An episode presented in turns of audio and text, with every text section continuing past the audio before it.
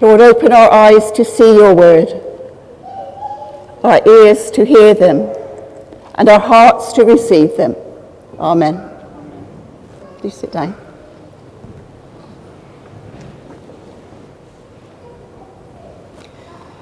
Can you remember going back to a place that you haven't visited since childhood? It can be a strange experience, can't it? Many things seem familiar, others may have changed hugely. New buildings added, facilities updated, technology installed. It may seem smaller than you remember. Perhaps you feel you've outgrown it. It's like a primary school, isn't it? Your, your, body will no longer fit on those tiny little chairs anymore. And most schools, as I remember, as, as someone who went into um, lots of local schools before I went into ministry, had their own familiar smell, which you'd recognise even if you'd been blindfolded. I'm sure if, if some of you thought you'd remember what your school smelt like. My country primary school smelt of dusty wooden floors. And I remember St James's school smelt faintly of the boys' toilets. It wasn't too awful, but it was just there. If you went in, you know you knew you were in St James's. And St Paul's smelt of stale potatoes that had been stepped into the uh, unsealed floorboards over many, many, many years. And Hatherley Infants had a lovely smell. No one could identify what it was, but it was there. And it all contributed to the character of the place, and all of them were schools where there was so much love and care and attention but that smell kind of identified it. And even though the smell of polish on wooden desks has been replaced these days by a fragranced antibacterial spray on a wipeable surface, the memories come floating back, reminding you of the times when school was your whole world. And then what it felt like as you finally reached your last day, and a whole way of life had suddenly come to an end. You were no longer going to be the big kids in year six, you were going to be the, the little ones in year seven in a big school where you knew hardly anybody. And there was that feeling that you just wanted the journey to end there and then while the memories were still good. You didn't want anything to spoil it. Like today's gospel teaching, just when Jesus' followers think that his, sto- his story is all over, there comes a new twist. As a new week dawns, John tells us how a grieving Mary Magdalene comes to Jesus' tomb to see that its heavy sealing stone had been removed.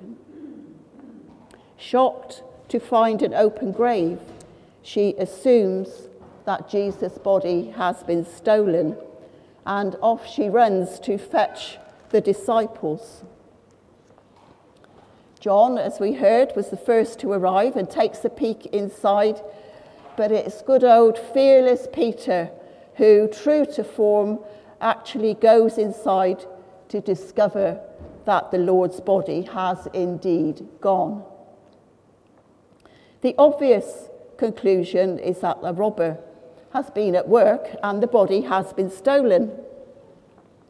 Human nature naturally interprets what is unfamiliar in the light of what we already know in the world. It could only have been something bad that had happened. But that explanation just, just won't fit. The grave clothes is still there. What robber would stop to unwrap a body before taking it? Or leave the coverings behind with the head section separate and neatly rolled? John, that other disciple, senses that there's something much more going on. He doesn't yet understand quite what it is, but he dares to believe that this is Jesus, extraordinary in his lifetime, is at the center of something more amazing yet to come. He doesn't grasp the full story, but what he knows is that it's just not an old story of a dead hero. Left alone to weep, Mary takes a look into the tomb for herself and she sees the two angels. Where had they come from? They're sitting exactly where Jesus' body has lain. And yet they ask her why she's weeping. Things are growing stranger by the minute. She turns around to see another figure behind her. He too seems to have come out of nowhere. Common sense tells her that this man is probably the gardener. And if so, he's bound to know where Jesus' body has gone. As he answers, he addresses her by name, that one word, Mary. And that reaches right into the deepest part of her being. And she knows that it's Jesus who stands before her. He is alive. But this is not merely a joyful reunion of old friends. Jesus instructs Mary to go to the disciples, whom he now refers to as my brothers, and tells them of his forthcoming ascension. Unlike Lazarus, whom Jesus brought back to life in this world in a resuscitated body, Jesus himself now heralds God's new creation in a resurrection body that is qualitatively different. And this may well explain in part why Mary doesn't recognize him at first. And of course, he's also the last person that she would expect to see standing before her, overflowing with life. as we read the story, we too may have our surprises. Jesus has just risen from the dead, defeating death and confounding his enemies. It's the most unprecedented and unique event in history. And yet, the resurrected Jesus first re- reveals himself in a garden to a woman with little status, either among his earthly followers or in her own culture. Why did Jesus not proclaim God's vindication directly to his enemies by visiting the Sanhedrin or knocking on Pilate's door? Because it's all part of the mystery of God's kingdom ways. They're way, way beyond our earthly ways. Remember those words that we say so often in the Eucharist Great is the mystery of faith. If there were no mystery, we wouldn't need to have faith. Serving Jesus as Lord and Saviour brings change and challenge. We may long for Him to restore aspects of our lives to how they were. We may long to be taken back to those carefree days of primary school or some other favourite part of our lives. But with Jesus, The journey is always in a forward direction. What he's done for us in the past is in the past. It's formed part of the foundation on which we build our faith.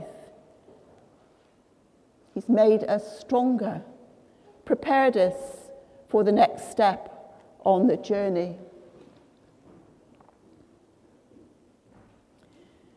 Jesus' life growing in us makes all things new. Even in our later years, he still has surprises in store for us. There's no such thing as retirement in God's kingdom. And I can certainly vouch for that. On the journey to eternal life, he gives us the strength to keep going. If we're walking in faith with him, it will be a peaceful journey. Not necessarily always smooth, but always with the reassurance that he's with us and there is nothing to fear. And as we face the end of life seasons, the failed ambition, a job done, a child grown up, and mourn our losses, the risen Jesus can meet us in the places where we least expected. Just as Mary Magdalene wanted to reach out and touch the Jesus she had known and loved for so long, we too can be tempted to hold on to the Lord just as we have known him on our journey so far, because it's familiar and cozy and unthreatening. But he calls us not to cling to him as a crying child clings to its mother's skirts, but to keep following him and to allow ourselves the freedom of having our lives transformed in ways we could never have imagined or hoped for.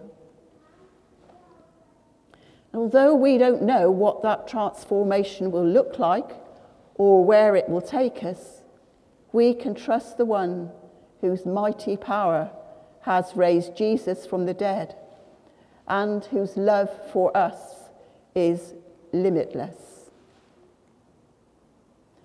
Whatever the mysteries of our route, our destiny in Christ is glorious.